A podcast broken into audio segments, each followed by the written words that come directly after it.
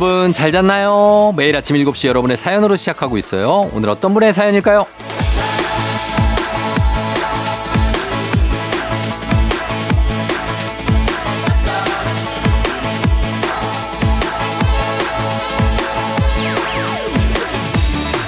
0281님 71년 71년 돼지찌 애청자 이혜진입니다. 쫑디 저 4시에 깼다가 6시 넘어서 잠깐 살짝 눈 감았는데 눈 뜨니까 이 시간이에요. 지각 확정. 유유 어떡하죠? 저 벌써 갱년기인가요? 너무 싫어요.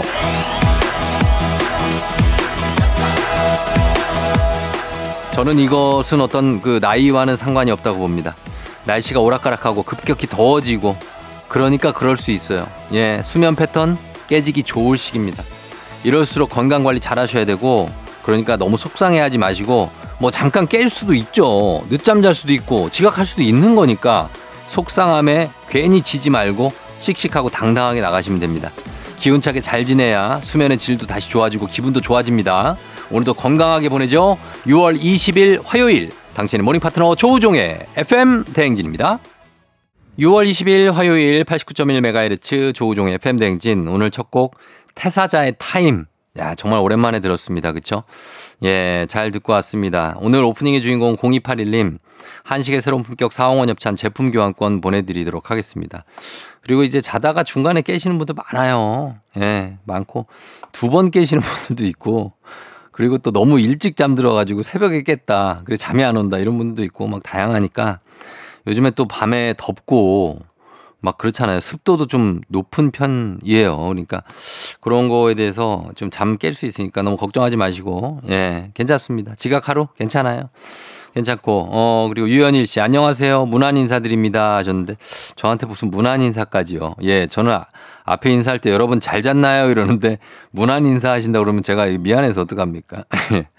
그래, 이현희 씨 반갑고요. 그리고 손민정 씨 화요일 신나게 시작해 봅니다. 출발하셨는데 화요일을 신나게 시작하기 쉽지가 않습니다. 아, 굉장히 어렵고 어, 주 중에 이제 화요일 넘기고 수요일 아주 힘든 어떤 고개인데 우리 기분 좋게 넘어가야 됩니다. 요거를 어, 4525님도 아직 화요일이라니 얼마 전에 재미있는 시를 읽었어요.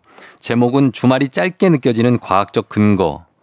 평일, 월화수목금, 주말, 토일. 끝! 정말 짧아, 짧아서 짧게 느껴진 거라고 하셨습니다. 아, 그, 그렇죠. 예, 그렇긴 한데 주말은 진짜 짧죠. 토, 일, 평일, 월화수목금. 그리고 일요일 저녁 때만 되면 거의 주말 느끼면 안 듭니다. 예, 월요일에 대한 공포, 어, 이런 걸로 가득 차게 되죠. 5635님, 쫑디 지난주에 축구 중계 봤는데 양복 입은 게 왜 이렇게 멋있어요? 낯익은 목소리에 반가워서 두근두근 했어요. 감사합니다. 예, 감사하고. 제가 목이 뭐 아직까지 한 95%, 90%밖에 안 들어와서 좀 중계하기도 쉽지가 않았어요. 예, 계속 물 마시면서 하긴 했는데 이렇게 또, 예, 잘 봤다고 하시니까 너무 감사하네요. 예. 3948님은 오늘 점심시간에 소개팅 있어요. 오늘 오랜만에 회사에 예쁜 옷 입고 가려고요. 예, 예쁜 옷 입고 가시고, 어, 웬일이야? 뭐 이런 얘기 좀 들으실 텐데, 소개팅 잘해서 좋은 결과 나오시기를 기원하도록 하겠습니다. 자, 오늘도 출발합니다. 오늘 어, 퀴즈 신청 시작부터 받는 거 아시죠? 3연승제로 진행되는 문제 있는 8시 동네 한바 퀴즈. 1승 선물 마스크팩과 썬블럭, 그리고 2승 선물 냄비 and 프라이팬 세트, 3승 선물 백화점 상품권 20만 원권. 요거 누적해서 여러분께 다 드리는 겁니다. 부담 갖지 마시고 한번 신청 한번 해 보세요.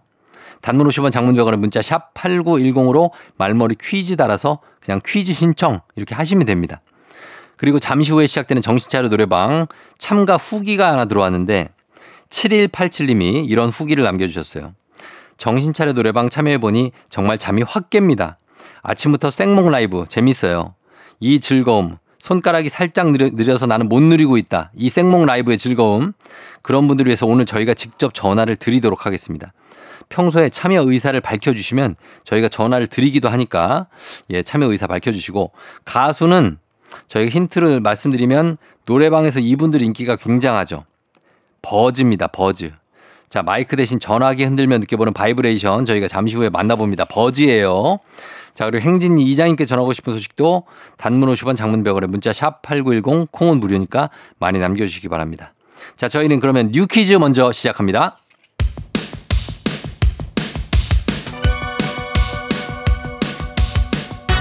아하 그런 일이야 아, 그렇구나. 이어 DJ 쫑디스파랑 함께. 몰라도 좋고 알면 더 좋은 오늘의 뉴스를 콕콕콕 퀴즈 선물은 팡팡팡. 7시엔 뉴 퀴즈 on the music.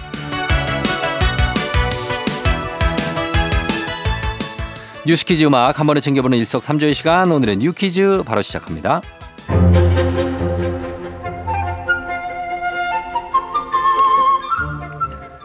고물가 시대에 만만치 않은 휴가 비용에 여름 휴가를 포기하는 이른바 휴포자가 속출하고 있습니다. 통계청에 따르면 5월 외식 물가 상승률은 6.9%, 먹거리 물가는 계속 오르고 있고요. 전기, 가스, 수도 요금은 무려 23.2%가 올랐습니다. 생활비 자체가 크게 오르자 여행으로 큰 돈을 지출하는 게 더 부담스러울 수밖에 없게 됐는데요. 언감생심, 휴가는 생각도 못한다는 사람들부터 절충안을 선택하는 사람들도 늘고 있습니다. 유럽 대신에 일본이나 동남아처럼 가깝고 저렴한 곳으로 떠나거나 누리꾼들 사이에서는 저렴하게, 저렴하게 여행하는 법을 공유 중이라는데요. 국내 여행을 할 땐 KTX보다 가격이 저렴한 시외버스를 이용하고요. 숙소비도 아낄 겸 경치 좋은 곳에서 차박을 즐기거나 비용이 높은 워터파크 대신 입장료가 없는 강이나 계곡을 즐기는 것도 방법이라고 합니다. 고물가 시대 포기해야 할 것들이 많아지는데요. 그래도 기다려온 여름이잖아요. 나에게 맞는 휴가법 꼭 찾아보시기 바랍니다.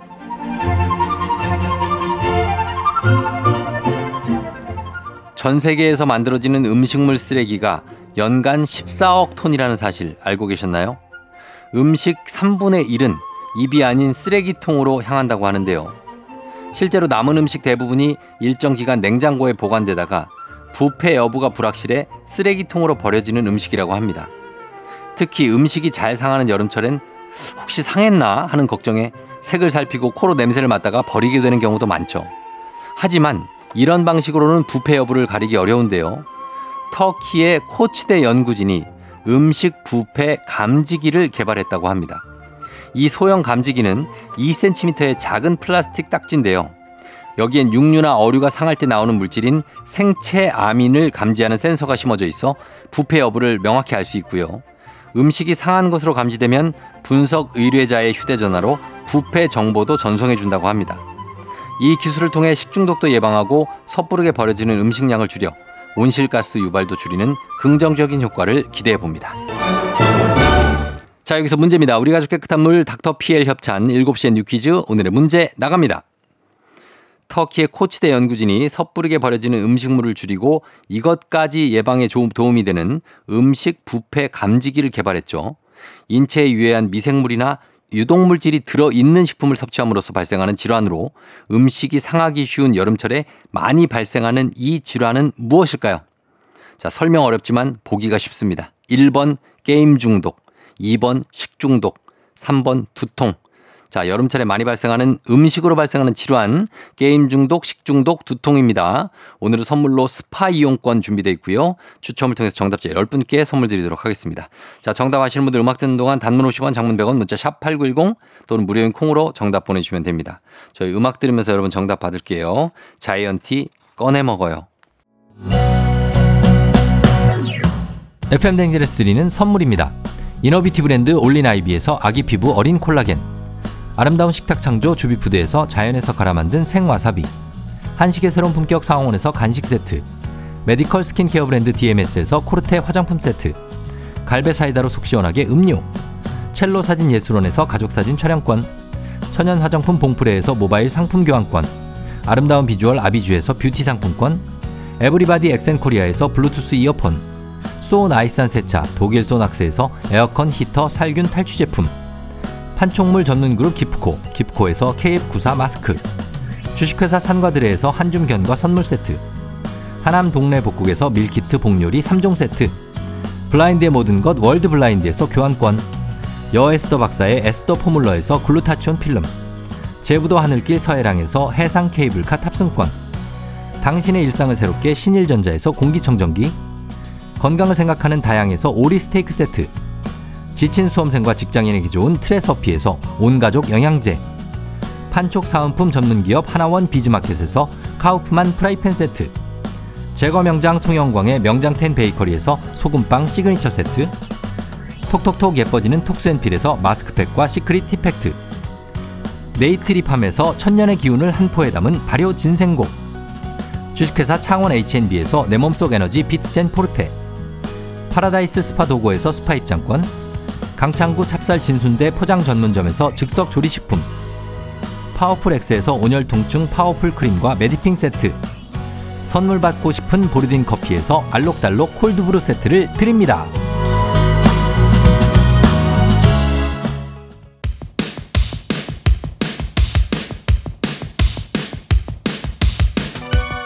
일곱 시에 new 퀴즈 on the music. 자, 오늘의 퀴즈 정답 발표합니다. 이 질환, 인체에 유해한 미생물이나 유독물질이 들어있는 식품을 섭취함으로써 발생하죠. 여름에 자주 걸리는 이 질환. 정답 2번 식중독입니다.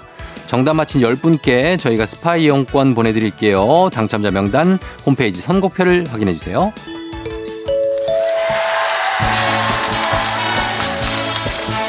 노래 한 소절로 정신을 확 깨우는 아침. 정신 차려 노래방.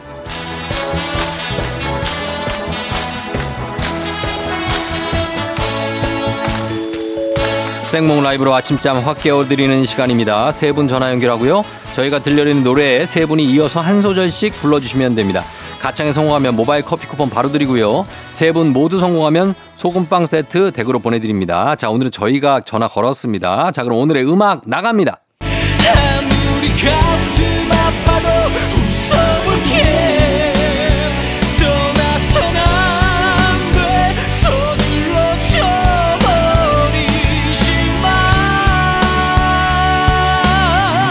자, 여기서부터 순서대로 갑니다. 자, 1번 전화부터 가볼게요. 저버리지 마. 날 밀어내도 깊어지는 이 사랑을 봐. 잘하네, 잘해요. 좋아요. 이 사랑을 봐. 2번 전화요. 내 입을 막아도 세상이 다 아는데. 좋습니다. 자, 바로 3번 마무리. 왜 너만 몰라 어. 왜널 지킬 남자를 몰라 예 야, 남자를 몰라를 이 여자분들이 왜 이렇게 잘 불러? 예, 세 분 모두 성공입니다. 자, 축하드리고요. 자, 모바일 커피 쿠폰 받으시 전화번호 남겨주시면, 아, 전화번호 있습니다. 저희 소금빵은 댁으로 보내드릴게요. 잘 불렀습니다. 자, 우리는 여기서 원곡 듣고 오겠습니다. 버즈의 남자를 몰라. 매번 늦어도 이해할게 준비하시고 쏘세요 조우종의 FM대행진 일부는 미래에셋증권 참 좋은 여행 메디카 코리아 비비톡톡 코지마 안마의자 꿈꾸는 요셉 국립공원공단 롯데건설 텐마인즈 모션필로우 제공입니다. 조우종의 FM대행진 함께하고 있는 화요일입니다. 예, 화요일 화내지 말고 여러분 잘 넘겨야 되는 날인 거 아시죠? 넘겨야 됩니다. 8282님 운동하러 아라뱃길 가는 중. FM댕진과 함께 열심히 달려볼게요 하셨습니다. 아, 한가롭고 좋다. 한가롭고 좋아. 괜찮네. 예, 명희님 요새 무더위가 일찍부터 극성인데 요즘에 더위를 사냥, 사냥해야 될 텐데 어쩜 좋냐고. 지난 주말 정말 덥다고 하셨는데 이제부터 더위와의 전쟁입니다. 예, 전쟁 들어가서 우리 이겨내야죠 뭐. 예, 조금 시원하게 하고 다니면 되지 뭐. 어. 반바지 들어가야지 뭐. 예, 그렇습니다. 자, 저희는 잠시 후에 3부의 이장님과 함께 행진으로 돌아올게요.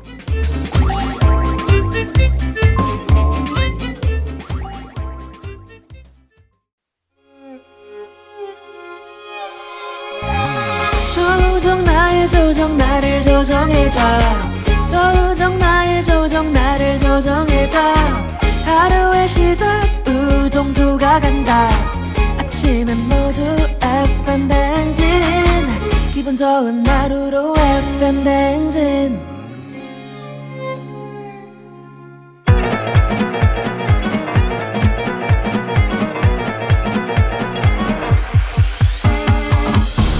아, 아, 아. 예. 어, 마이크 테스트요. 들려요? 그래, 행진이 이장인데요. 지금부터 행진이 주민 여러분들 소식 전해 들어가시오. 행진이 단톡이요.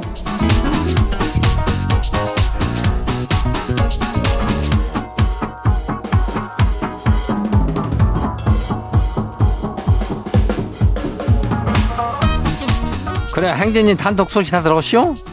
그 저기 오늘도 동네 한 바퀴 신청 받자뇨. 아 이거를 왜 이렇게 맨날 얘기하냐 뭐 그런 사람들도 있는데 사실은 이걸 참여를 받아야 되니까 예? 우리 저기 어, 행진이 저 청취자 한 사람이라도 놓치기가 싫으니까 그러는 거 아니요. 그죠? 예. 그리고 누구 선물이라도 하나 더 좀 어, 이장이 좀 주길 바라는 마음으로 저 그러니까 어, 매번 말씀드리는 거요. 여기 굵직한 선물들이 제일 많으니까 1승 선물이 마스크팩이랑 sunblock으로 출발이요. 2승이 냄비 and 프라이팬 세트인데 3승 가면은 백화점 상품권 200만 한 200만 원이 아니지. 20만 원어치 드려요. 예. 200만 원 드리면 참 우리는 많이 거덜나요. 예.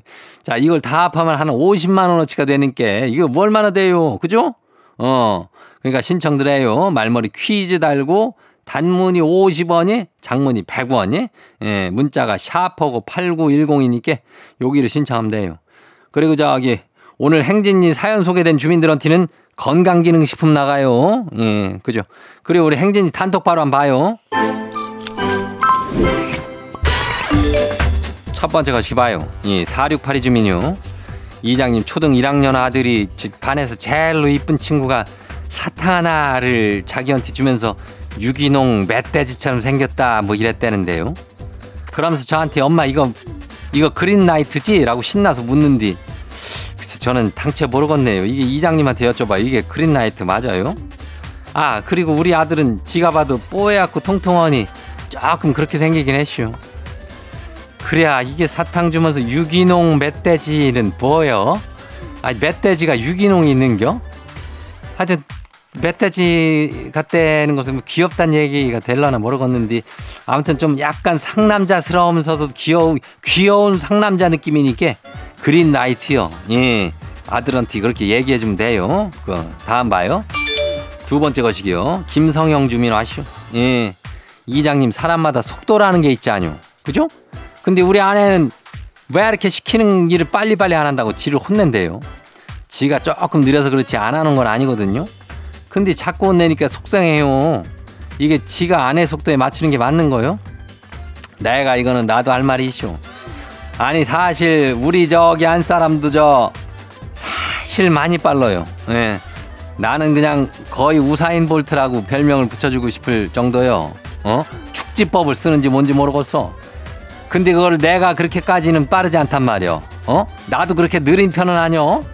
근데 그걸 어떻게 그걸 맞춰가요? 어? 부부라는 게 뭐예요? 서로 속도를 줄이고 늦추고 해가지고 맞히는 줄이고 빠르고 해 맞히는 거 아니요? 어, 그러니까 내가 지금 빨리 가고 있으니까 조금 늦춰달라고 얘기하. 어, 그래요. 그럼 돼요. 다음 봐요.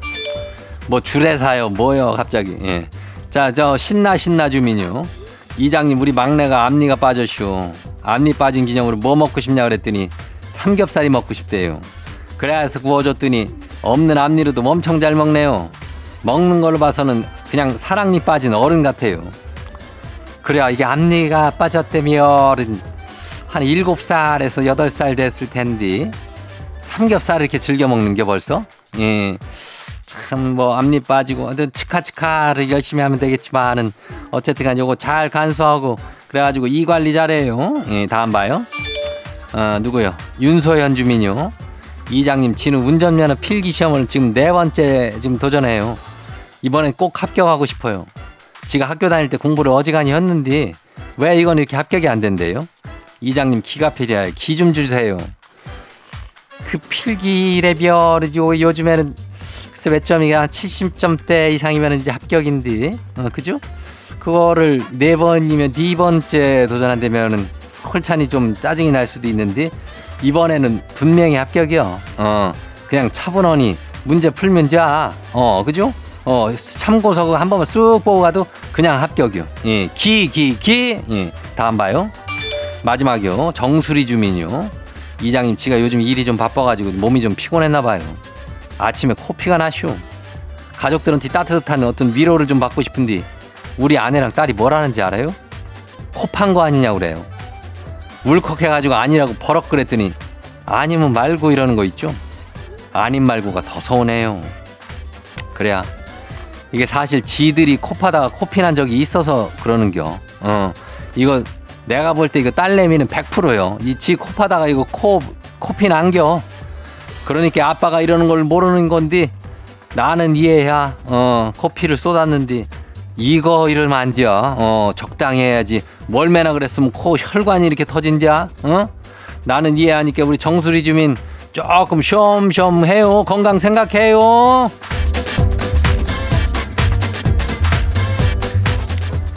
그래요. 오늘 소개된 행진이 가족들한테는 건강 기능식품 챙겨드려요. 어, 뭐 코피 빠지고 너 또 앞니 빠지고 뭐 이렇게 하니까 그죠? 예. 행진이 단톡 매일 열리니까 알려주고 싶은 정보나 소식이 있으면은 행진이 요 말머리 달고 보내주면 돼요. 단문이 50원이 장문이 100원이 예, 문자가 샤퍼고 89102니까 여기로 보내요. 그 콩은 무료로 보낼 수 있슈. 그리고 일단 노래 한 듣고 올게요. 소녀시대 파티. do you know what time it is?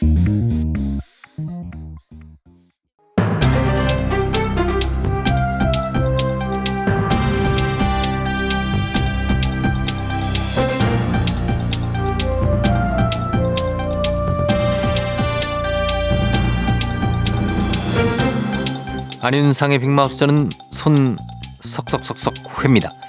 최근에 요가 학원, 헬스클럽 등 생활체육시설 먹튀 폐업 사례가 늘고 있지요. 검거가 되더라도 금전적인 여력이 없다며 환불이 안 된다는 경우가 많다는데요. 자세한 소식 어떤 분하고 만나보지요? 이야 이것들이 다 이런 계획이 있었구나 어? 그 먹튀하고 배째랄 그런 계획 말이야 괘씸하게도 말이지 음? 안녕하십니까 송강호입니다 예, 몇, 가, 몇 개월치 강습비를 미리 받고 폐업 신고를 해버리는 이 생활체육시설들 처벌 어렵습니까? 이게 아닙니다. 질문을 바꿔보죠. 돈을 돌려받을 방법이 없는 겁니까? 아 이게 뭐 상당히 복잡한 절차가 필요하다 이 말입니다 지급 명령 신청할 수가 있는데 이걸 신청하려면 채무자의 주소를 알아야 되는 거야 아니 회원이 이 그 대표 주소까지 어떻게 합니까? 그렇지 어?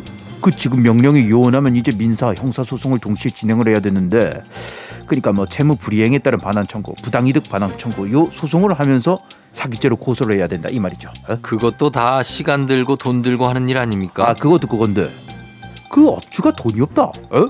돌려줄 돈이 없어 그럼 또 이 별다른 방법이 없네 어? 받을 길이 없는 거야 내가 볼 땐 말이야 이 사람들이 작정을 하고 이런 식으로 먹튀 폐업을 하는 게 아닌가 이런 의심이 어? 살짝 들기도 하는 거야 예, 맞습니다. 그렇다면 뭐 별 방법이 없는 건가요? 에, 그나마 약간 피해를 줄이는 것은 뭐 신용카드로 결제를 했을 때 뭐, 3개월 이상 할부를 선택을 했으면 뭐 카드사 이야기해서 지급 거절을 할 수가 있다 뭐 이렇긴 한데 말이야 아니 근데 이, 이 그런 업체의 경우에 몇 개월을 미리 결제하면 할인을 해준다. 뭐 일시불로 내면 할인해준다. 뭐 이러지 않습니까? 어, 내 말이에요. 어? 그래서 소비자를 구제할 방법이 요원하다 이런 겁니다. 아, 그러니까 전문가들은 뭐 사후 구제책을 마련해야 된다 이런 입장인데 계류 중인 범위 그 법 하나가 계류 중인 게 있긴 있어요. 어, 그래요? 어떤 거지요? 예, 체육시설의 설치 이용에 관한 법률 일부 개정안인데 업자가 영업을 계속 못하게 된 경우에 이용자한테 받은 돈을 대통령령으로 정하는 기준에 따라 반환을 받게끔 하는 거다 이 말입니다. 예, 대통령령의 기준이 어떻게 되는지는 잘 모르겠지만 그래도 환급금은 좀 높아질 수 있는. 에, 뭐 그렇죠. 근데 뭐 이 법이 통과가 아직 안 된 게 이게 참 문제입니다. 그렇다면 이 어, 먹튀 문제 아직까지는 개인이 주의를 기울이는 방법밖에 없군요. 예, 뭐, 뭐 실질적으로 뭐 그렇다고 봐야지 뭐. 그러니까 소비자를 좀 더 보호하는 방안들이 나와주면 좋겠다 이 말이야. 어? 이런 현실을 악용해서 사기치는 이런 양반들 나올 수 있는 거 아니야? 어? 그렇습니다. 예, 하루 빨리 방안이 좀 나와주면 좋겠습니다. 소식 감사하지요.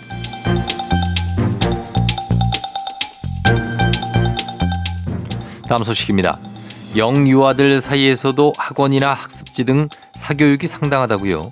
어린이집 유치원에 다니는 영유아 네다섯 중에 한 명은 학원을 이용 이 사교육을 시키는 보호자의 40%가 비용에 대해서 부담을 느끼고 있다고 하는데요. 자, 이 소식 어떤 분하고 만나보지요? 팽아 안녕하세요 아 팽수입니다 진짜 너무해요 애들한테까지 사교육 팽팽 팽수가 10살인데 뭐 뭘 알까 모르겠지만은 알 거 다 알지 그럼 예, 그러면은 알겠습니다. 소식은 뭐 거의 다 제가 전해야 될 것 같긴 한데 아무튼 이게 육아정책연구소에서 발표한 자료지요. 0세에서 6세까지의 영유아 2,393명에게 조사한 결과인데요. 21.9%가 어, 석 달 이내에 학원을 다닌 경험이 있다고 합니다. 스톱 이거는 2018년에도 조사한 적 있는데요 4년 사이에 41.3%나 늘어난 거래요 그렇습니다. 특히 만 5세, 6세 비율이 높아졌다고요. 근데 학원비 학원비는 얼마나 든답니까? 평균적으로 주당 3.9시간 이용하면서 한 달에 16만 6천 원 정도 냈다고 하지요. 사교육을 시키면서도 비용을 부담스럽게 느끼는 부모가 40% 정도 되고요. 어 꽤 되는데 근데요 얼딩 유딩들은 학원은 어떤 학원들을 다니는 거예요? 과목별로 보면 체육이 60%로 제일 많고요. 미술, 영어, 수학, 과학, 영어 외 언어 이렇게 순위 되네요. 어? 근데 왜 이렇게 어릴 때부터 애들한테 사교육 시켜요? 뭐 애들의 재능 개발 이런 것 때문인가? 뭐 그런 이유도 사실 적진 않습니다. 30.5%는 자녀의 소질 개발을 위해서 학원에 보낸다고 했거든요. 뭘 잘해야 되는지, 뭘 잘하는지 찾겠다는 얘기지요. 그렇지만 자녀가 또래 아이들에 비해서 뒤처질까봐 두려워서 라는 이유가 가장 많았다고 하지요. 35.5%지요. 와, 그리고 10.5%는 선행학습이 필요해서 라고 얘기를 했습니다. 아니 말도 잘 못하는 애들이 어린이집 끝나고 학원까지 가요? 와 진짜 너무하다. 아 노는 건 언제 해, 노는 거? 어 너무해요. 예, 정말 뭐 두 살 때부터 영어 배운다고 하는데요, 요즘에는. 그렇게 어릴 때부터 경쟁이 심화되고 어린이집이나 유치원 교육이 부족하다고 느끼는 보호자들이 많다는 얘기지요. 부모의 불안을 아주 어린 아이들이 짊어지게 되는 것 같아서 참 안타까운 현실입니다. 아 그러니까는 우리 회사 거 보면 돈도 안 들고 참 좋습니다. EBS 연습생이에요, 여러분. 교육 방송 채널 고정. 예, 거기에도 그 영유아 프로그램이 막 아주 그렇게 많지는 않은 것 같은데요. 이보세요. 예. 지금 여기 개설하고 이, 지금 이 자격이 무시하는 거예요? 아니 그건 아니고요. 예, 아이들이 아이들답게 좀 잘 자랄 수 있는 환경이 만들어졌으면 좋겠다. 그런 간절한 얘기입니다. 펭수 출연 고맙고요. 이제 가보세요. 오늘 소식 여기까지니까.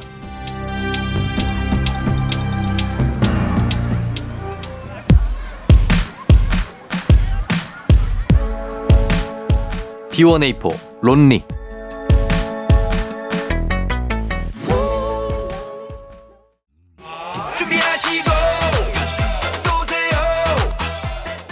조우종의 FM대행진 2부는 신한은행, 고려기프트, 일양약품, 파워펌프, 농심, 와이드모바일 제공입니다. 마음의, 소리.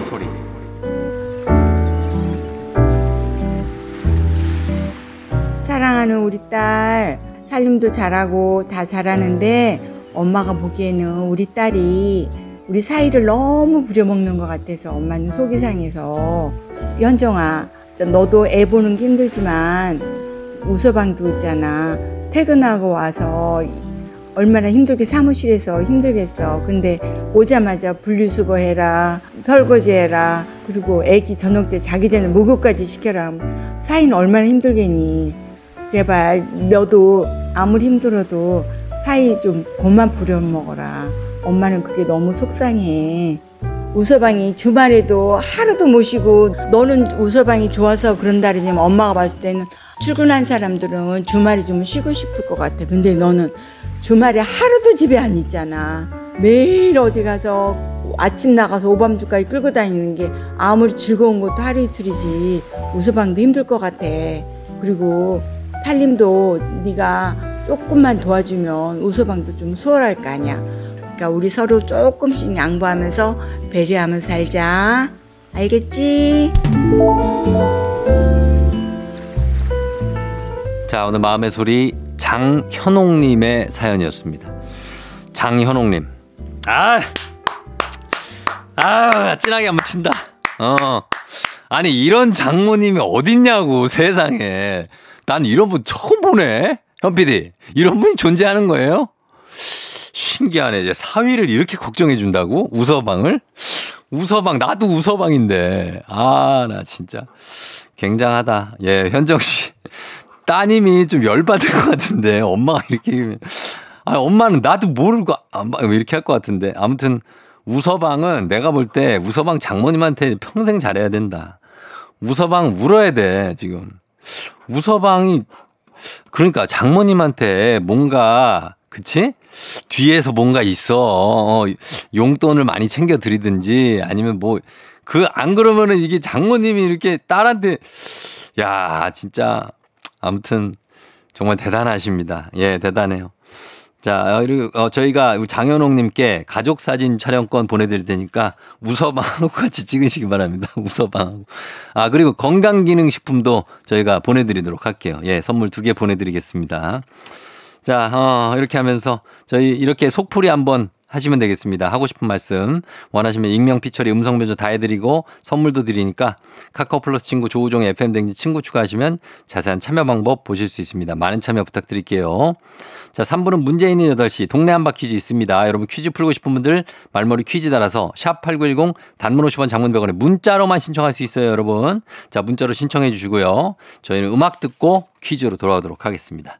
러브홀릭 인형의 꿈. 오늘 내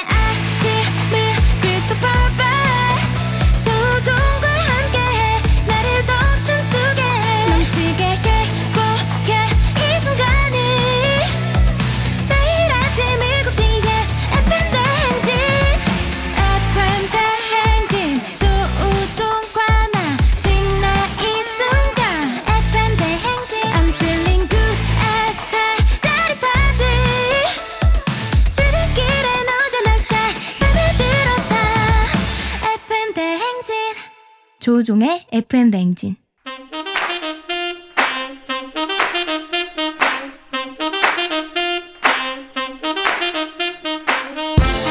바쁘다 바빠 현대사회 나만의 경쟁력이 필요한 세상이죠. 눈치 지식 순발력 한 번에 길러보는 시간입니다. 경쟁이 꼽히는 동네 배틀 문제 있는 8시 동네 한바 퀴즈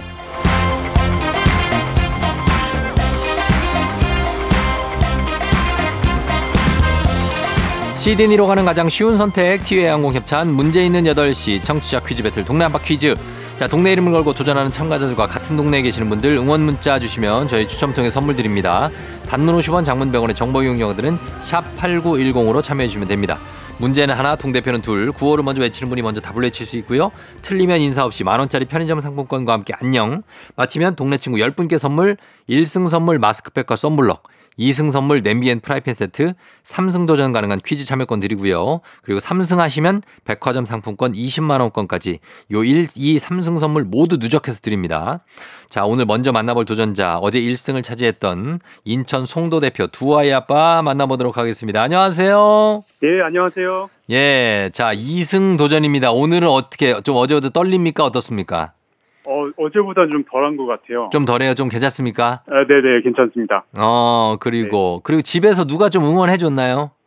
어, 집에서 저희 와이프랑 네. 아이 둘이 있어가지고 예. 응원했는데 오늘은 지금 저 혼자라서 어. 네 혼자라서 조금 응원하는 사람이 없네요. 네, 어, 응원을 수- 마음으로 하고 있을 테니까 느끼시면 되겠습니다. 네 알겠습니다. 듣, 고 있을 거예요. 그죠? 네, 예. 자, 그러면은 어, 한번 도전해 보도록 하겠습니다. 일단은 잠깐만 기다려 주세요. 네, 예. 자, 다음 도전자 만나보도록 하겠습니다. 0455님. 왕년에 퀴즈 좀 풀었던 새아이의 엄마입니다. KBS 도전 골든벨 출신이에요. 오랜만에 퀴즈 풀고 싶다고 하셨습니다. 만나봅니다. 안녕하세요. 네, 안녕하세요. 자, 어느 동 대표 누구신가요? 아, 예, 저는 동탄에 살고 있고요. 네. 지유, 지안, 지온 세 자매 엄마입니다. 지오, 지안, 지오. 지유, 지안, 지온. 지유, 지안, 지온. 네. 와, 이거 부를 때 애들 서로 뛰어오는 거 아니에요? 지안이랑 지온이는 특히? 맞아요. 저 가끔 헷갈려가지고 아이 한명 부르는데 세 명을 다 부르고 그래요. 그래, 그러니까 얘들 몇 살, 몇 살, 몇 살이에요? 지금 7살, 5살, 3살이에요. 와, 기가 막히네요. 선수 구성이. 네. 아니, 7, 5, 3으로 어떻게 이렇게 됐대? 그러게요. 딱 24개월씩 와, 4개월 만에 무슨 일이 있- 있는 건지. 진짜 능력자다, 능력자. 굉장합니다. 예. 자, 지유, 지안, 지온이, 그쵸? 네, 맞아요. 예. 자, 도전 골든벨 출신이에요? 아, 네. 그 도전 골든벨 그거 쭉쭉 떨어지면서 나가는 건데 문제가 남느냐, 내가 남느냐, 그죠? 맞아요. 예, 누가 남았어요? 아, 저는 그래도 문제 한, 한, 한두 개 정도 남기고. 예. 오, 잘했네. 네. 오, 그래요. 네. 자, 그러나 아주 오래전 일입니다. 그쵸? 맞아요. 맞아요. 자, 그래서 지금 어떨지 모르겠는데 한번 차분하게 잘 네. 풀어보세요. 네, 감사합니다. 예. 자, 두 분 인사하시죠. 네 안녕하세요. 안녕하세요. 안녕하세요. 그 래요. 두 아이의 아빠와 세 아이의 엄마가 오늘 대결을 펼치게 됩니다. 자, 구호 정할게요. 구호 뭘로 갈까요, 다현이 아빠? 아싸로 하겠습니다. 아싸, 어제에 이어서 아싸로. 자, 그 다음에 동탄의 지유맘님은 저는 주연 할게요. 누구요? 주연. 주연? 네. 주연은 또 누구예요? 접니다. 그 주연 씨. 아, 죄송합니다. 주연 씨. 자, 그럼 네. 아싸 대 주연으로 가겠습니다. 연습 한번 해볼게요. 하나, 둘, 셋. 주연. 아싸. 좋습니다. 자, 두 분 일단 편의점 상품권은 확보됐어요. 자, 이제 가겠습니다. 힌트는 두 분 다 모를 때 드리고 힌트 나가고 3초 안에 대답 못 하시면 동시에 안녕하실 수도 있다는 거. 자, 갑니다. 문제 드립니다. 6월 20일 오늘은 정지용 시인이 태어난 날입니다. 1902년 6월 20에 태어 6월 20일에 태어나셨다고 하는데 우리나라 서정 문학을 대표하는 정지용 시인의 많은 작품 가운데 가장 잘 알려진 작품이 아싸! 있습니다. 아싸 빨랐어요?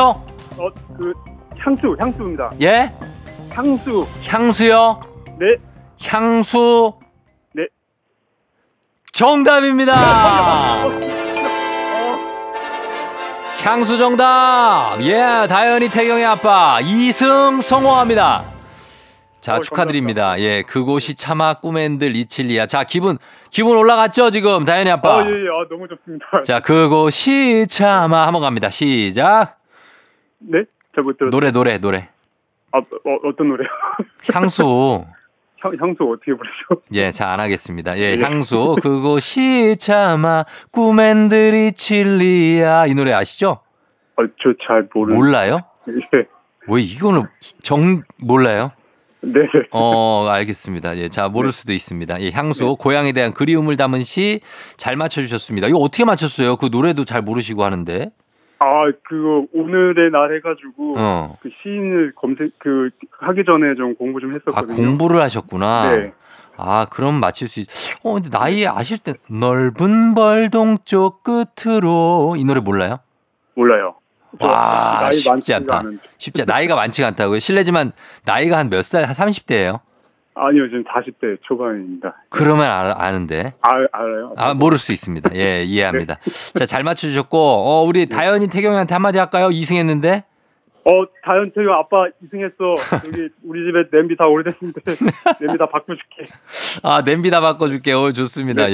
예. 자, 아이들이 과연 냄비 바꾸는 걸 좋아할지 모르겠지만, 어쨌든 1승 선물 마스크팩과 썬블럭 가져가셨고, 2승으로 오늘 냄비 and 프라이팬 세트 가져가셨습니다. 그리고 동네 친구 10분께 선물 드립니다. 자, 축하드립니다. 예, 감사합니다. 예, 이제 3승밖에 안 남았어요. 네. 예, 3승 도전하시는 거죠?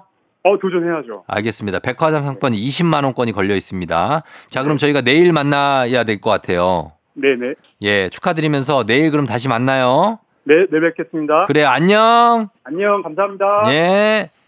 자, 두 아이의 아빠, 다현이 태경이 아빠가, 태경이 아빠가 2승에 성공했습니다. 예, 잘 맞춰주셨고. 아, 그리고 우리 새 아이의 엄마, 아, 고생하셨는데 아쉽게 됐습니다만 본인은 능력자라는 거 잊지 마시기 바랍니다. 자, 그럼 이제 여러분께 내드리는 청취자 문제 내드리겠습니다. 정지용 시인의 시 한 구절 한 번 더 만나보죠. 정지용 시인의 시 가운데 아주 짧은 시가 있습니다. 제목은 호수. 얼굴 하나야 이것 둘로 폭 가리지만 보고픈 마음 호수만 하니 눈 감을 밖에 라는 시입니다. 자, 이 시인은 얼굴 하나를 무엇 둘로 가릴 수 있다고 했을까요? 자, 저희가 보기 드립니다. 무엇 둘로 가릴 수 있을까? 1번 손바닥, 2번 사진 보정 어플, 3번 KF94 마스크, 4번 anti-aging cica 크림.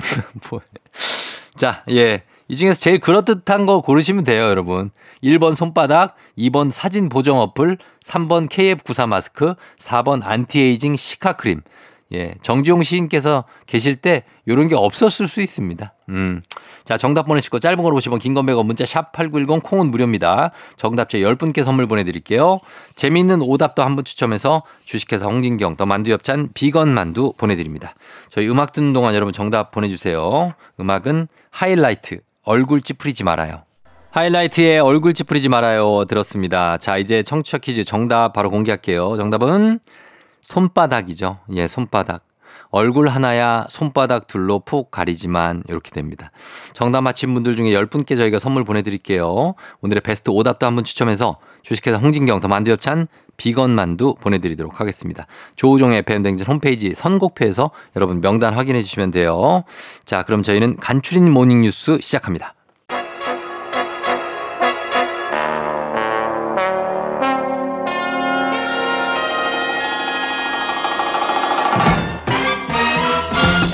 간추린 모닝뉴스 KBS 오현태 귀요미 기자와 함께하도록 하겠습니다. 안녕하세요. 안녕하세요. 예, 자 어, 휴가 계획은 좀 세우고 있습니까? 아직, 뭐 6월 예, 어, 이제 말이면은 어, 구체적인 계획이 네. 아직은 없습니다. 어, 네. 뭐 물론 아이들하고 함께 가는 어떤 네. 그런 물놀이 이런 네. 거겠죠. 네, 물놀이는 무조건 가야 됩니다. 아 물놀이 필요합니까? 네. 튜브 필요하죠, 튜브. 튜브도 있어야 되고 어. 네, 지금 애가 벌써부터 저 예. 물놀이 가자고. 아 지금 몇 살이죠 지금? 어, 지금 이제 만 37개월입니다. 근데 벌써 물놀이를 네, 물놀이 아, 갈때 됐죠. 네, 물놀이를 좋아해서 좋아하죠. 네, 예. 반드시 가긴 가야 합니다. 그래서 어, 준비를 하는데 아직 계획은 안 세웠다. 네. 예, 그렇습니다. 뭐 슬슬 그런 계절이 돼서 여쭤봤고 자 처음으로 전해 드릴 소식이 부산 유치를 노리고 있는 2030 세계 박람회. 자, 이거에 뭐 사실 뭐 굉장히 우리가 좀 유치를 해야 된다. 네. 는 데는 우리가 의견을 모으고 있는데 파리에 간 윤석열 대통령이 오늘 직접 프리젠테이션에 나선다고. 네. 파리에서 오늘부터 이틀 동안 국제 박람회 기구 총회가 열립니다. 어, 여기에서 2030 세계 박람회 경쟁 PT가 예정돼 있거든요. 예. 이번이 이제 네 번째 경쟁 PT입니다. 그 동안에 뭐한 번, 두 번, 세 번 이제 세 차례 정도 했었고 음. 예, 예. 11월에 이제 마지막 개최지 결정하면서 다섯 번째 PT가 남아 있- 있고요. 아, 11월에 마- 결정입니까? 네, 그래서 어. 지금 네 번째 경쟁 PT인데 예. 윤 대통령이 마지막 연사로 참여할 예정입니다. 음. 어, 윤 대통령과 함께 뭐 세계적인 가수죠, 싸이 음. 또그 학계 대표, 예. 스타트업 대표 등 네 명이 현장에서 이제 PT를 차례대로 하고요. 예. 성악가 조수미 씨하고 걸그룹 에스파의 카리나는 영상으로 등장을 어. 할 예정입니다. 네네. 그 현지 시간으로 오늘 오후에 PT가 있을 예정인데요. 그래요. 우리나라가 파리보다 7시간 정도 이제 빠르기 때문에 음. 우리 시간으로는 오늘 밤 정도가 될 것 같습니다. 그렇군요. 그러면 이제 사우디아라비아의 도시 리야드하고 또 이탈리아의 로마 수도죠. 이탈리아에 이렇게 박람회 유치에 뛰어들었는데 부산이 유치할 가능성 저희 객관적으로 한 얼마나 될까요? 그 이탈리아는 밀라노가 2015년에 엑스포를 열었습니다. 음. 그래서 로마가 2030년에 유치하면은 15년 만에 또 이탈리아에서 이제 엑스포를 음. 하게 되는 거거든요. 그래서 좀 가능성이 좀 낮고요. 그러네요. 예. 사실상 이제 사우디하고 우리나라의 대결인데 네. 사우디는 역시 오일머니를 음. 앞세워서 이게 각국의 표심을 얻으려고 하고 있습니다. 그. 우리나라보다 좀 앞서서 유치에 뛰어들었고요. 이게 사실은 네. 각국이 투표를 해서 결정을 하는데 음. 여기에 여러 가지 많은 로비를 하게 되거든요. 네네. 그래서 이제 오일머니를 앞세운 사우디가 좀 강점이 있는 부분인데 음. 우리나라는 뭐 가수 싸이나 BTS나 영화 기생충, 뭐 드라마 오징어 게임 이런 것들처럼 최근에 문화 광국으로 굉장히 우뚝 섰다는 점이 또 강점이고 예. 올해 봄에 이제 실사단이 왔었거든요 우리나라에 그랬었죠. 예. 그때도 좀 좋은 인상을 남겼습니다. 네네. 그래서 이 엑스포라고 불리는 세계 박람회가 등록 박람회하고 인전 박람회가 있는데 요 개념을 어, 좀 아, 아, 알려드려야 될 것 같아요. 네, 등록 박람회가 규모나 기간 면에서 더 큰 박람회입니다. 5년에 한 번씩 이제 주기적으로 하고요. 그렇죠. 등, 록 박람회를 예. 예. 인정 박람회는 그 등록 박람회 사이사이에 하는 박람회인데 음. 등록 박람회가 훨씬 더 면적, 그러니까 박람회 면적도 굉장히 크게 할 수 있고 기간도 길게 할 수 있습니다. 네. 그래서 좀 더 정통 박람회다 이렇게 볼 수 있는데 우리나라가 93년에 대전 엑스포를 했었고 예. 2012년에 여수 엑스포를 했었습니다. 근데 이건 인정 박람회였거든요. 그렇죠. 그래서 예. 규모가 좀 작았고요. 음. 이번에 추진하는 부산 엑스포는 등록 박람회입니다. 그래서 유치를 한다면 우리나라에서 처음 열리는 등록 박람회라는 굉장히 큰 의미가 있습니다. 예. 자, 그래서 우리가 사우디보다 더큰 어, 강점을 좀 어필을 해서 네. 꼭 유치했으면 하는 바람입니다. 자, 그리고 이번 뉴스는 지난 주말부터 어제까지 기승을 부렸었죠. 폭염 관련 뉴스인데 있는데 올해부터 폭염 특보 내리는 기준이 좀 바뀐다고요? 네, 그 지난 주말에 사실 전국 곳곳에 폭염주의보나 경보가 내려지면서 굉장히 무더웠습니다. 네. 본격적인 더위가 시작이 됐는데 네. 원래 폭염 경보는 낮 최고 기온이 33도 이상인 상태가 이틀 이상 지속될 것으로 예상될 때 이때는 이제 폭염주의보, 음. 이 특보 중에 폭염주의보를 내리고 35도 이상이 이틀 이상 지속될 것으로 예상될 때는 폭염 경보를 내립니다. 예. 이건 단순히 이제 측정 온도만을 가지고 경보 발령 여부를 판단을 하는 거거든요. 예. 근데 올해는 측정 온도가 아니라 체감 온도를 기준으로 발령을 하기로 했습니다. 음. 그래서 체감 온도 33도 이상은 주의보, 음. 35도 이상은 경보 이렇게 되고요. 예. 또 급격한 체감 온도 상승 아니면 폭염 장기화 등으로 피해 발생이 예상될 때도 주의보나 경보를 발령할 수 있게 바뀌었습니다. 음.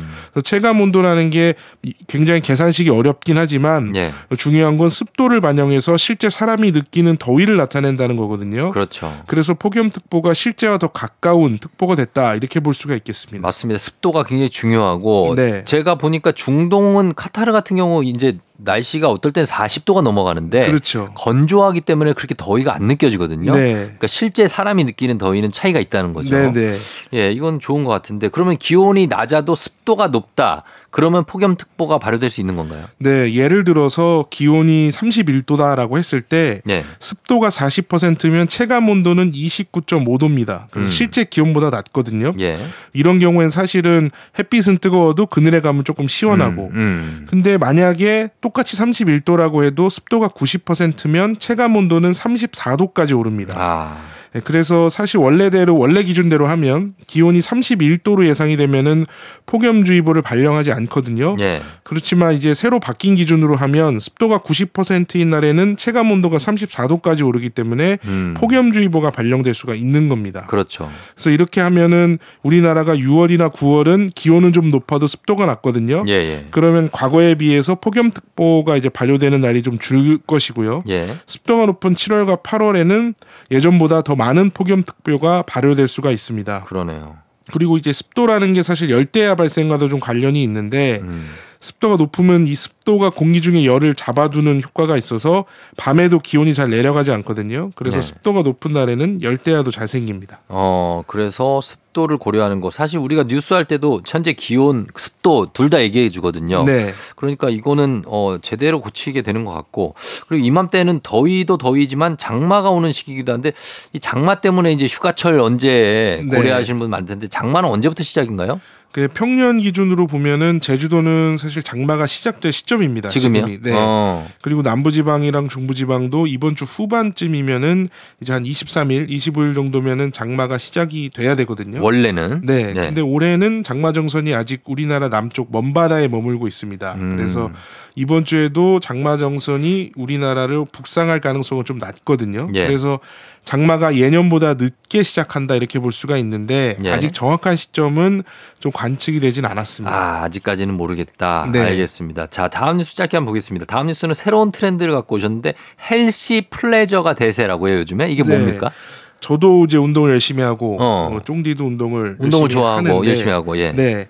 healthy pleasure 이 건강이라는 뜻의 healthy 그리고 네. 또 즐거움이라는 뜻의 pleasure를 합친 말입니다. 음. 즐겁게 운동한다 이런 뜻이고요. 예. 오운완이라는 말을 많이 들어보셨을 텐데 그렇죠. 운동 끝나고 사진을 찍어가지고 오늘 운동 완료라는 예. 뜻으로 오운완을 태그를 걸어서 뭐 SNS에 올리고 요새는 또 바디 프로필도 찍어서 올리는 사람도 음, 많거든요. 많죠. 이런 식으로 좀 운동을 즐기면서 하고 또 헬스장만 가는 게 아니라 뭐 요가도 하고 필라테스도 하고 테니스도 치고 다양한 운동들을 합니다. 음. 예. 그래서 이제 healthy pleasure가 대세라는 말인데 음. 실제로 이제 한 카드사의 매출 분석 자료를 봤더니 2019년 상반기와 올해 상반기를 비교했습니다. 그랬더니 온라인 PT, 뭐 테니스장, 실내외 골프장, 스포츠 센터 관련 지출이 2.5배에서 4.7배 가량 늘어났다고 합니다. 음, 그러니까 운동이 막 힘들게 하는 무슨 지옥 훈련 이런 게 아니라 네. 이제 좀 즐길 수 있는 운동이 됐다. 뭐 이런 정도로 받아들이면 되겠군요. 맞습니다. 자, 잘 들었습니다. 지금까지 오현태 기자와 함께했습니다. 고맙습니다. 감사합니다.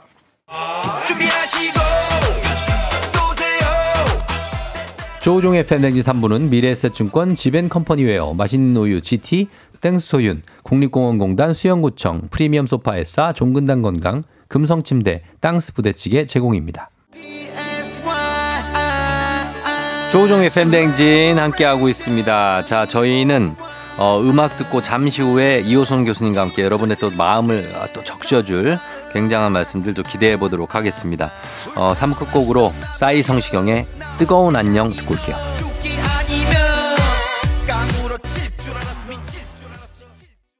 기분 좋은 바람에 진해지는 feeling 들리는 목소리에 설레는 good morning 너에게 하루 더 다가가는 기분이 어쩐지 이젠 정말 꽤 괜찮은 feeling yeah. 매일 아침 조우종의 FM 댕진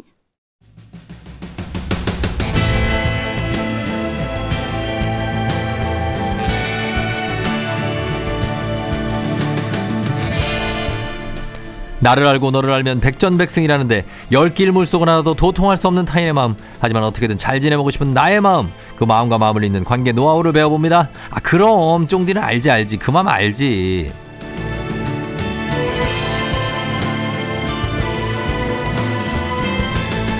이호선이라는 이름 하나로 전국 모임을 개최 중이신 진정한 소통왕 소통 전문가 이호선 교수님 어서 오세요. 안녕하세요. 반갑습니다. 상담계 마타하리 이호선입니다. 아 마타하리 예, 굉장히- 마타하리. 마타하리가 네. 어떤 분인 거예요? 그냥 맡아서 한다는. 아 네, 마타하는 네, 네, 그분이 네. 마타하리죠. 네. 전국 이호선 모임이 있다고요? 네, 있죠. 저희 정보 있습니다. 아 네. 그래요? 그럼 거기는 뭐 2호선만 모여요? 그렇죠. 저희 뭐 9호선, 뭐 네. 5호선, 6호선 취급 안 합니다. 아, 저는 진짜? 2호선만 모입니다. 어, 오로지. 김호선 안, 안 되고. 아, 절대 안. 정호선, 아, 표호선 절대 안 됩니다. 안 돼요? 저희는 딱 2호선만 모이고 어. 한번 이제 2호선이란 분이 인생이 좀 안 풀린다고 개명을 하셔가지고 예. 그분을 이제 정모에 계속 둘 것인가 고민을 하다가 아. 그래도 한 번 우리 관계는 끝까지 간다 해서 음. 계속 함께하는 걸로 했습니다. 아, 그래서 2호선이란 이름이 되게 그 흔한 이름은 아니 흔한가요? 어, 흔한 이름, 않죠. 흔한 이름은 아니고 주로 네. 이제 남자들 이름이 많죠. 남자가? 남자들, 예, 주로 남, 전체 모임이 있으면 아. 여자가 10%도 안 돼요. 아, 그래요? 네, 그래서. 오. 근데 뭐 호르몬만 보면 남자에 가깝습니다. 네. 아, 그래서 모여가지고 네, 거기서 네. 무슨 얘기합니까? 가입비 같은 거 있습니까? 뭐 가입이 없죠. 그냥? 모여가지고 밥 먹는 거예요. 그래서 어. 어. 떻게 사는지. 근데 놀랍게 그 이호선이라는 이름을 가진 사람들 중에 보면 네. 약간 이렇게 활동성 있는 분들, 무대에 음. 서는 분들이 되게 많아요. 어. 생각보다 굉장히 놀랐어요. 아, 그래요? 예, 그리고 다들 목소리가 그렇게 커요. 음.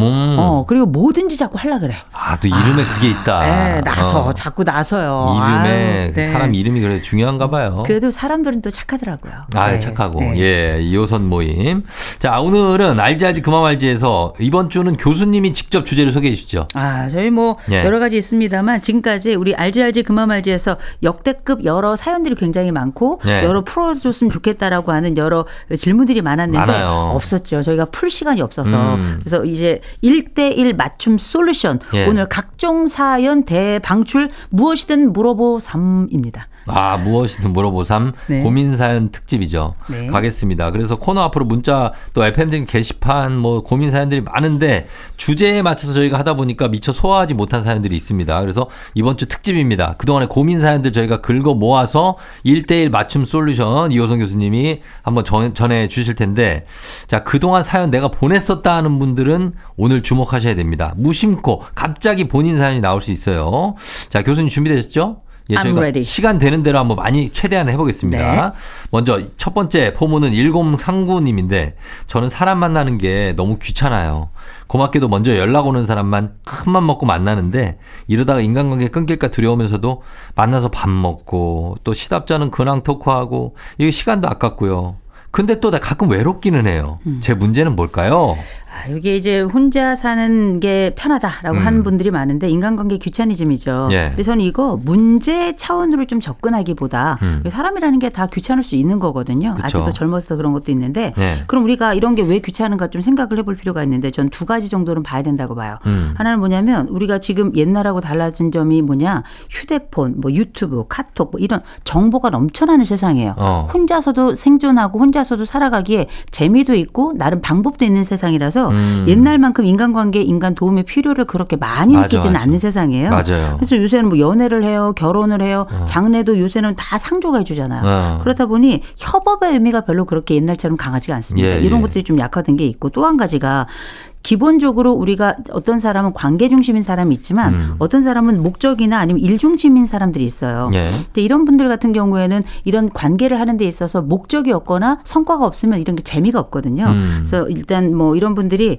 예, 인간관계가 사실 동지는 없어요. 동지는 어, 동지는. 없고 또 감수할 수 있다면 이것도 나쁘지는 않습니다. 어. 다만 이렇게 인간관계가 맨날 진흙탕만 있거나 목적만 있는 건 아니에요. 음. 우리가 사는 게 꼭 목적이 있어야 삽니까? 아, 꼭 그런 건 그럼요. 아닌 거거든요. 예, 예. 그래서 관계의 따뜻한 온도, 그 온실과도 같은 섬 부분도 있는 거기 때문에 어. 제가 볼 때 지금 별로 필요하지 않다. 이거 괜히 재미도 없고 인간 관계에서 시간하고 돈만 낭비하는 것 같다.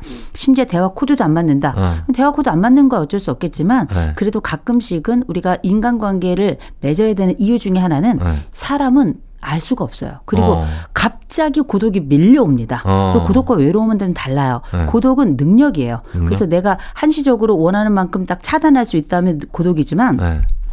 내가 어쩔 수 불가피하게 나에게 닥쳐오는 그 고독감이 있거든요. 어. 이걸 이제 외로움. 이거는 일종의 질환처럼 다룰 수도 있어서 음, 저는 그렇죠. 이거 당뇨처럼 보고 있거든요. 네, 관리하지 맞아요. 않으면 외로움이 나를 잡아먹을 수도 있거든요. 어. 그래서 외로움에 피폐해지지 않도록 하는 기본적인 관리 정도다 생각하시면 음. 어, 뭐 너무 문제라고 보기보다 가끔 외롭다면 그때 외로운 시점에 함께 만날 친구 한들은 좀 관리하자. 그렇죠. 예, 관리 차원에서 내 몸 관리 차원에서 편한 사람들 한 두세 명 정도는 그럼요. 어, 만나는 것도 나쁘지 않다. 자, 친구 두세 명 있으면 그것도 괜찮아요. 아, 그렇죠. 너무 그럼요. 많을 필요도 없어요. 그럼요. 예, 그 정도. 자, 그리고 5675님. 동서가 생겼는데요. 시댁에 잘 안 오거든요.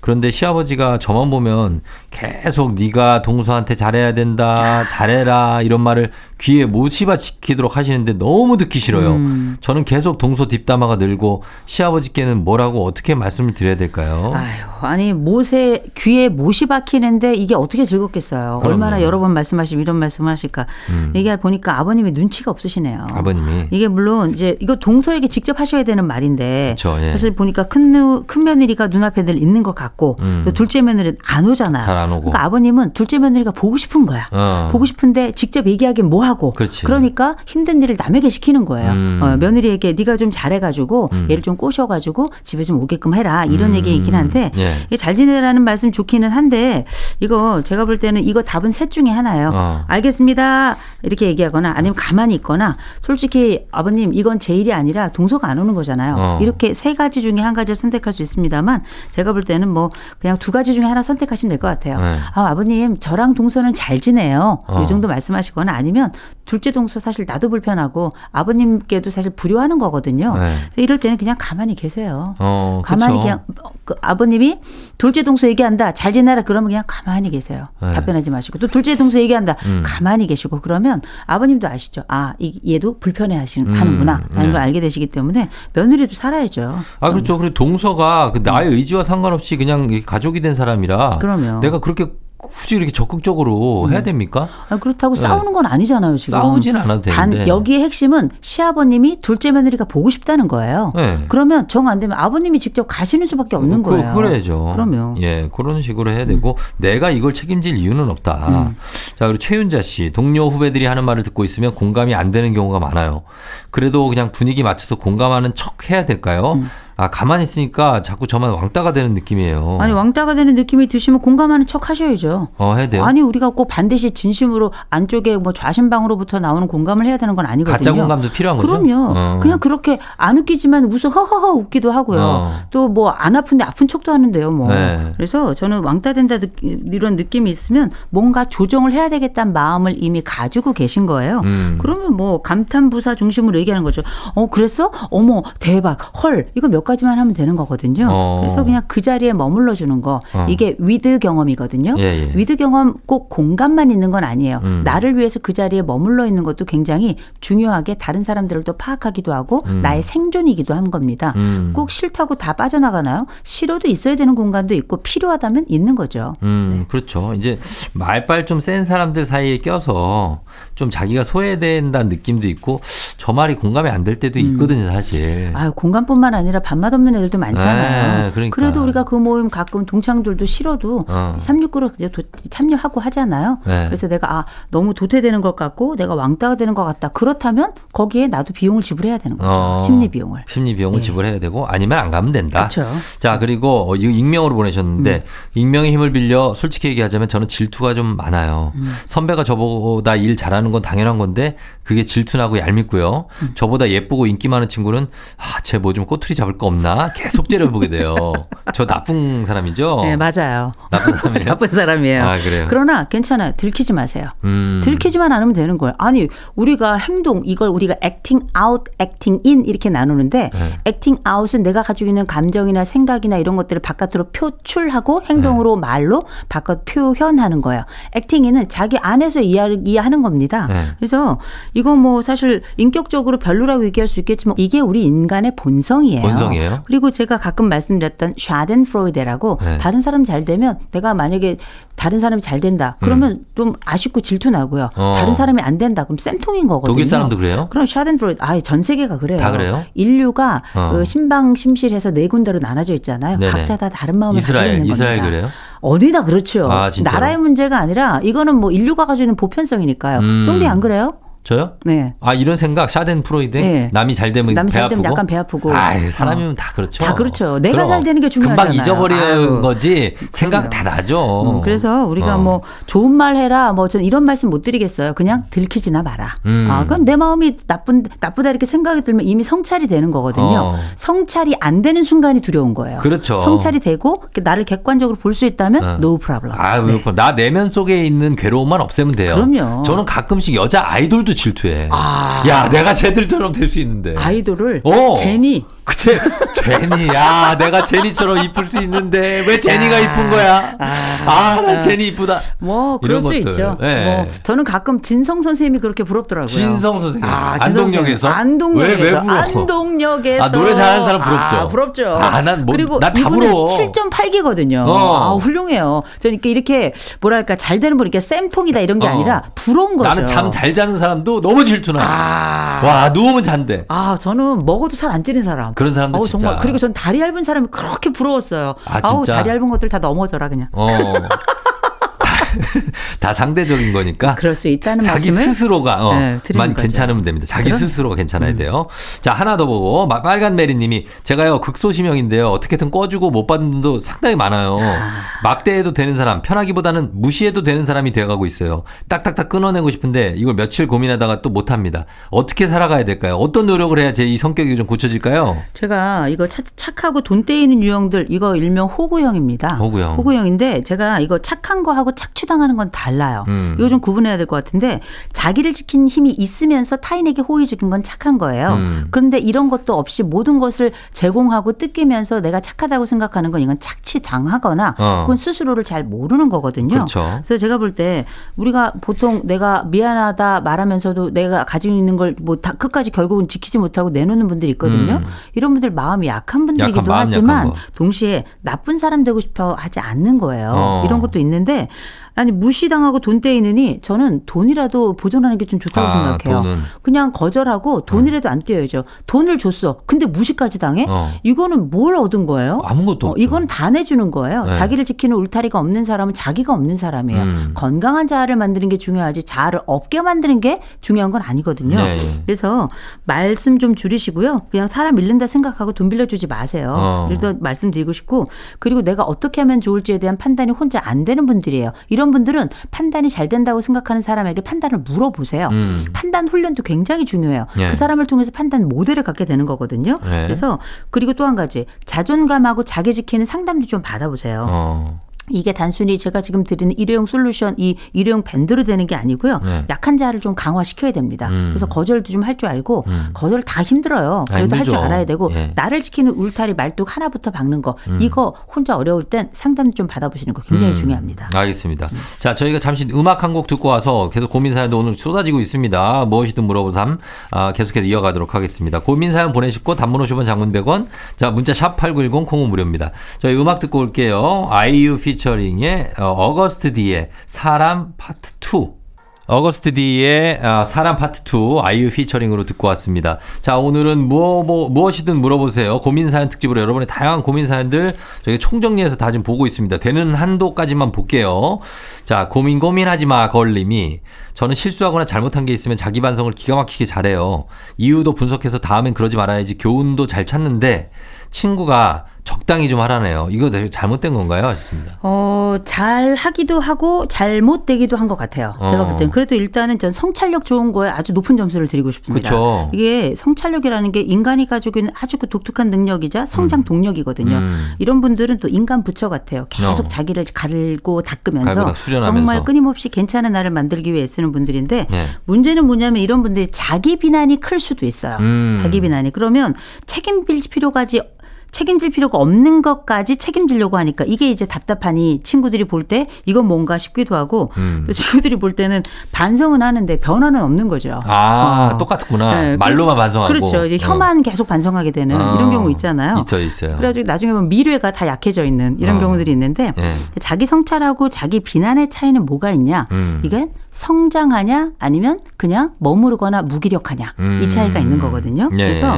이럴 때 제일 중요한 건 사실 우리가 어떤 상황에 대해서 도덕적 판단하는 거 되게 중요하거든요. 음. 옳고 그름 판단하고 이 또 네 책임인지 내 책임인지를 또 가려내는 능력이 도덕적 판단의 기준 또 굉장히 음. 중요하잖아요. 예. 이게 다 뭐냐 판단 훈련이에요. 어. 그래서 내가 어떤 것들이 참 판단이 되지 않아서 어, 내가 잘못했는지 남이 잘못했는지 또 이게 계속 나의 반성으로만 돌아온다 이렇게 생각이 드시면 네. 제가 볼 때는 판단 기준 일지 같은 거 하나 써주면 쳐주시면 좋아요. 음. 그건 뭐냐면 내가 오늘 있었던 이 사건들을 중심으로 이게 정말 어떻게 잘못이고 내가 잘못한 건 뭐고 네가 잘못한 건 뭔지 음. 그래서 내 잘못만 찾는 것이 아니라 네 잘못도 가려낼 수 있는 거 음. 이런 것들을 내가 말로 못하더라도 판단 기준 일지 같은 것들 통해서 음. 한번 분석해 보시면 이거 굉장히 좋습니다. 일종의 저널링이죠. 예.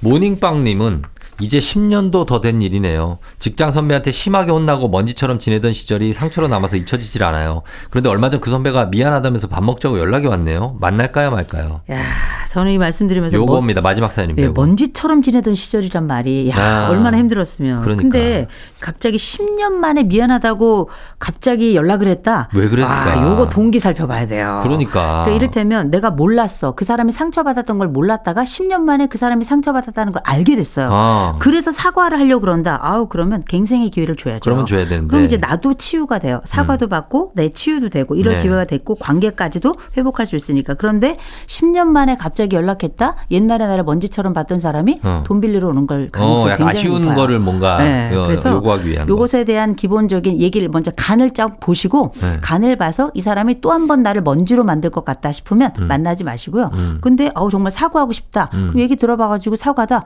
근데 사과가 괜찮 다. 그럼 받아들이고 반응이 낫죠. 어, 그래서 또 악수하고 그다음에 내 마음에도 치유를 받는 거죠. 어. 이거는 뭐 선택이 제가 볼 때 약간 자명하지 않나 싶습니다. 그렇죠. 사과는 받되 요구는 받지 마세요. 요구. 아, 그렇죠. 훌륭한 말씀이에요. 그러시면 될것 음. 같습니다. 자, 오늘 어, 알지 알지 그만 말지 오늘은 여기까지입니다. 무엇이든 물어, 물어보세요. 고민 사연 특집 저희가 틈틈이 좀 찾아뵙도록 하겠고 어, 교수님의 이런 어떤 어, 굉장히 명쾌한 어, 해결 방안 계속해서 부탁드려보도록 하겠습니다. 교수님 다음 주에 만나요. 좋은 하루 되세요. 장기와 얼굴들 초심. 준비하시고 쏘세요 조우종의 FM 대행진 4부는 HLB 제약, 포드 세일즈 서비스 코리아, NH 농협 제공입니다. 조우종 FM 대행진. 자, 화요일 마칠 시간이 됐습니다. 화요일은 항상 좀 힘들죠. 그러나 잘 넘기면 또 수, 목, 금 갑니다. 어, 끝곡으로 멜로망스의 해피송 전해드리면서 저도 인사드리도록 할게요. 여러분 오늘도 골든벨 울리는 하루 되시길 바랄게요.